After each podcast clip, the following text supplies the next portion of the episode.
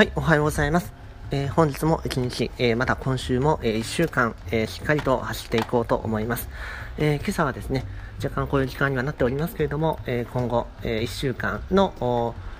マインドセットを含めてやっていこうと思います。ただですね、テーマとしてはざっくりと決めておりまして、何か成し遂げる、あるいは ビーイング、自分がこうありたいなと思うものを先に目指す際には、やっぱり、あの、道のデザインが必要だなということを思いました。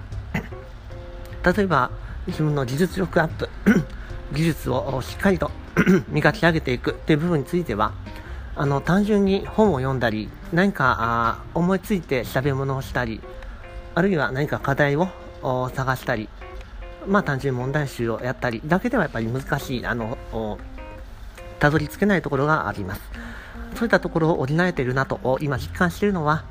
えー、様々な技術者の方たちのツイッターをフォローすることです。このことによって、あの、それぞれの人が非常に有益なあ研究結果であったり、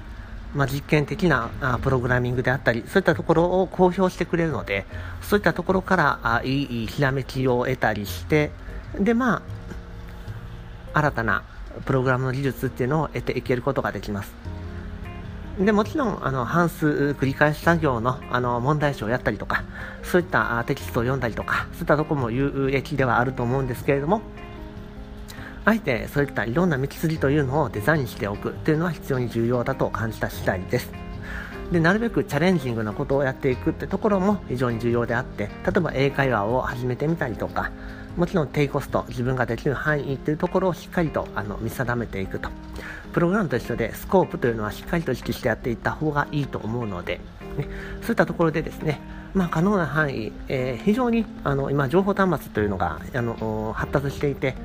で非常にスピーディーに検索をして知識を得ていけるので